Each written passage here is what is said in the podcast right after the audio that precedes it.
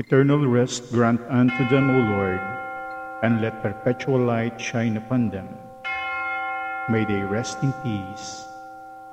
Amen. Magandang araw mga kapitbahay! It's Thursday once again at welcome po muli sa ating Kapitbahay Podcast. This will be our last episode para sa Spiritual Works of Mercy. Mga kapitbahay, magtataka kayo siguro kung bakit yun ang aking introduction. Panalangin para sa mga kaluluwa. Mga kapitbahay, dahil ang ating episode ngayong araw na ito ay Pray for the Living and the Dead. Mga kapitbahay, prayer is our communication to God. At ang mabisang panalangin ay ang panalangin nagmumula sa puso, hindi sa nguso. Napakahalaga ng panalangin sa buhay ng tao because this is also the food for our soul.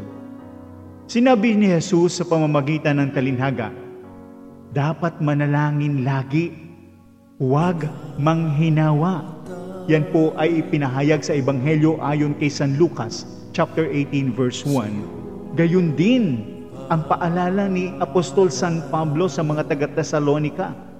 Maging matyaga kayong manalangin. Ipagpasalamat ninyo sa pangalan ni Kristo Jesus ang lahat ng pangyayari sapagkat yaon ang ibig ng Diyos Unang sulat ni Apostol San Pablo sa mga taga-Thessalonica, chapter 5, verse 17 and the following. Mga kapitbahay, dahil wala naman tayong ibang pamamaraan para makipag-usap sa Diyos, kundi ang panalangin. Tulad din natin, ang ating kapwa at ang mga pumanaw ay kailangan din ng panalangin. Kaya nga, sa spiritual works of mercy na ito, pray for the living and the dead, ipinapaalala sa atin na ang pangunahin nating magagawa or the immediate response sa pangangailangan ng ating kapwa ay panalangin. Mga kapitbahay, ito yung natutunan ko sa aking misis. May mga taong hindi naniniwala na kami ay nauubusan din ng pera na kami ay umiikot din sa panahon ng bayaran ng bills. Kaya, pag may pangangailangan o may nangangailangan ng pinansyal, ay kami agad ang pinupuntahan at sa amin ang hihiram. Kaya, malimit ang aming nababanggit kapag wala kaming maibigay, ay, naku naman, Dasal lang ang kaya naming maibigay sa ngayon sa iyo. Mga kapitbahay, ang pagtulong sa kapwa ay hindi lamang sa larangan ng material. May mga taong ang kailangan ay tulong espiritual. Ako po ay may nais ibahagi na talagang related dito sa spiritual work na ito. Alam niyo po mga kapitbahay, share ko lang, SKL. Ang primary apostolate ko po talaga ay pagbisita sa mga may sakit. Nga lang ngayong panahon ng pandemya ay hindi ko magawa dahil na rin sa mga health protocols. Doon po sa ibang parokya na aking pinanggalingan, basta po pag alam kong merong may sakit na hesitant magpasikol, hindi po yun, yung sikol, ito po ay aking pinupuntahan at binibigyan ng katisismo. At salamat sa Diyos. Lahat naman po ng napuntahan ko ay napapapayag ko na tumanggap ng sakramento. Nga lang sa isang kondisyon. Ako din po ang maghahatid ng banal na komunyon sa kanila linggo-linggo. Klaseng ibig laging makita si brother. Kaya po kasi nawiwili sa akin, mga kapitbahay, ang mga may sakit na iyon.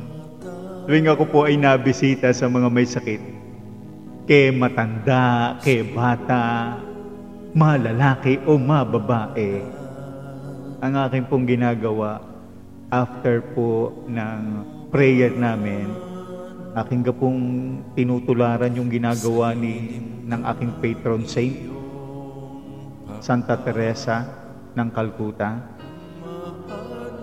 na pagkatapos po ng prayer, ay aking pong hinahag at hinahalikan sabay bulong na mahal na mahal po kayo ng Diyos. Mga kapitbahay, subukan niyo po yung lalo tigit doon sa mga may sakit na talaga namang pinabayaan na ng mga kamag-anak o ng mga mahal sa buhay. May karanasan po kasi ako na talaga namang pagdating ko sa bahay ng may sakit, ay napakapanghe. Dahil nga po, walang nag-aalaga, tapos nag-iihi na sa salwal, na ang pinag-ihian naman po, kapag hinubad, ay doon na lang inilalagay sa ulo na. Dahil hindi na nga po makatayo, bedridden na. Mga kapitbahay, ito ang aking buhay paglilingkod. Hindi ko hindi ko po ikinukwento ito, baka ma-misinterpret nyo ko. Hindi ko ikinukwento po ito para ako'y maging sikat. No. Ayaw na ayaw ko po 'yon. Gusto ko pong makita ninyo na maraming tao ang naghahanap ng kalinga at aruga, lalo na ang mga may sakit. Dahil sa aking pagbisita, nandoon yung magpapakilala pa lamang ako nakasimangot na. Pero pagka nakausap, naipagdasal, nayakap at nahalikan, nakaka, nakakatuwa, nakakataba po ng puso na maghihiwalay kami na maaliwalas ang mukha ng pasyente.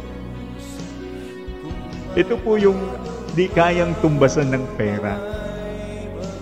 Ito yung mga karanasan na nagpapalalim ng aking paglilingkod. Dahil ang nakakatuwa kapag nadalaw po ako sa ospital nung way back po nung ako'y nasa Social Action Commission pa sa Lasak. Meron po kasi kaming itinayong grupo sa katedral na ang pangalan ay Servants of God. Shout out po sa mga members ng Servants of God. Ang masaya po nito, yung mga pinuntahan kong pasyente, aba, hindi ko na nababalikan the following week. O, kita niyo po. Pero dalawa po yung ano, dalawa po yung resulta kung bakit hindi ko na nadadatnan. It's either they rest at home or they rest in peace.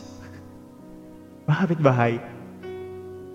Ito po ay sa buhay pa lang ha, sa buhay pa lang. At madami po akong nasamahan na sick call na sinasabi ko na ayaw kong pumasok sa bahay at makita yung may sakit dahil pag nakita ko yung may sakit sa kanilang kondisyon, lalo na pagkatitik-hutik-ho na, eh, nasama na po sa akin paglabas after receiving the sacraments.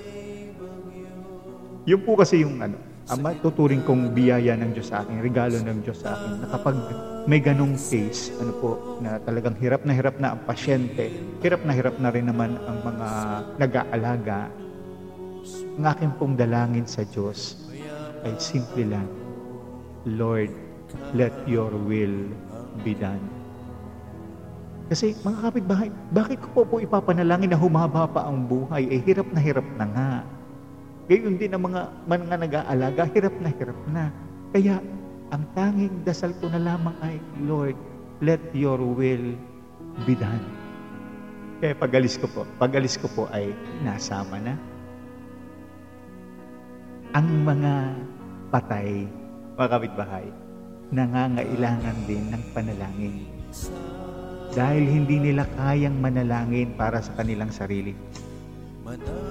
Ito yung ginagawa po natin tuwing November 2. Ano po, ipinagdadasal natin ang mga patay na tayo nga po sa ating mga parokya ay merong mga mga sobre na minimisahan sa loob ng walong araw o siyam na araw na unang mga unang araw ng Nobyembre. Kasi bakit? Kasi ito po yung stairway to heaven nila. Ito po yung magdadala sa kanila tungo sa tahanan ipinangako sa atin ng Diyos. Kasi marami sa namamatay ay hindi naman nakaka-receive ng sakramento. Marami sa namamatay, nandoon yung accident, hindi handa, walang kahandaan. Ay, ang Diyos naman, eh, our God is a just God. Hindi naman yan Diyos na talagang napakalupit sa halip, binibigyan ng pagkakataon. Kaya nga meron tayong purgatorio. The state of purgation, a place of purgation, pinupurga, nililinis. At itong mga nasa purgatorio ito, ito yung malaki na rin pong aking utang sa mga ito dahil ito yung aking tagagising, mga kaluluwa sa purgatorio. Ano, mga tagagising ko yan pagka ako may mga schedule na maagang maaga. Effective po yun, try nyo. Kaya nga po, sila lagi kong ipinagdadasal sa tuwing ako po ay nagdadasal ng Santo Rosario, kasama po sila sa aking intensyon. Dahil tayo po ang makakatulong sa kanila para sila ay makarating sa langit. Mapabilis. Kaya nga, may mga parokya din na na napaglingkuran ko na halos lahat yata ng lamay gabi-gabi na lamang ay may pinupuntahan, ano, may vigil kami ng aking mga kasama sa patay. May mga youth kasama at meron din namang layot na mga kasama. Mga kapitbahay, nga lang ay di ngayong panahon ng pandemya, eh, hindi ko po magawa yung mga ganun. Hindi ko magawa dahil sa mga health protocols tulad nga po ng pagbisita ko sa mga may sakit. Pero, mga kapitbahay, hindi ako pwedeng pigilan. May mga may mga modern way ano ng pag-apostolate dito sa pagvivigil sa patay.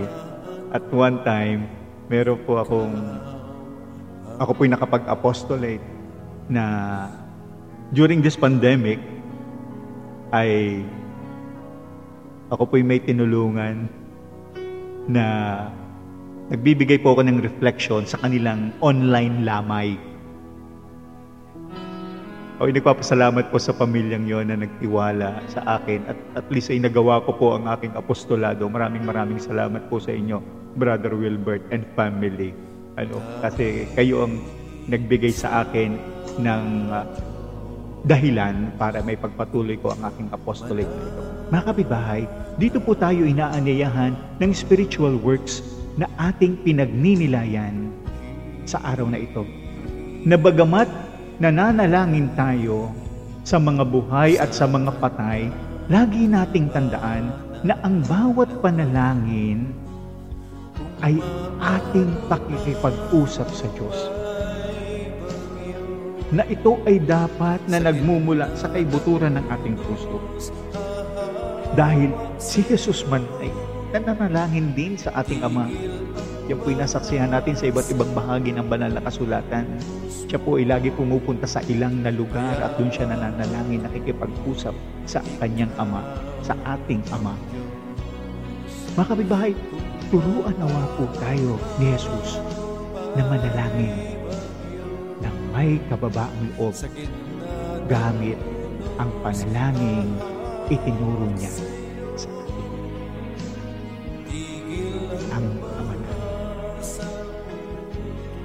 namin, sumasalangit ka. Sambahin ang ngalan mo. Mapasa amin ang kaharian mo. Sundin ang loob mo dito sa lupa para ng sa langit. Bigyan mo kami ngayon ng aming kakanin sa araw-araw at patawarin mo kami sa aming mga sala para ng pagpapatawad namin sa mga nagkakasala sa amin at huwag mo kaming ipahintulot sa tukso at iadya mo kami sa lahat ng masama. Amen. and may the souls of our departed brothers and sisters in the mercy of God rest in peace. Amen. Maraming maraming salamat mga kapitbahay. Dito po nagtatapos ang pagninilay natin sa seven spiritual works of mercy na sana po ay nakapulutan ninyo ng kahit konting aral. Kaya muli po, hanggang sa susunod na Webes sa panibagong episode ng Kapitbahay Podcast. Ito po ang inyong kapitbahay, Catechist Louie, mula dito sa parokya ni Santa Rita de Cassia, ang nagsasabing ang salita ng Diyos ay gawing buhay at gabay sa ating paglalakbay. Maraming salamat po muli and God bless you all. Watch out po sa ating susunod na episode.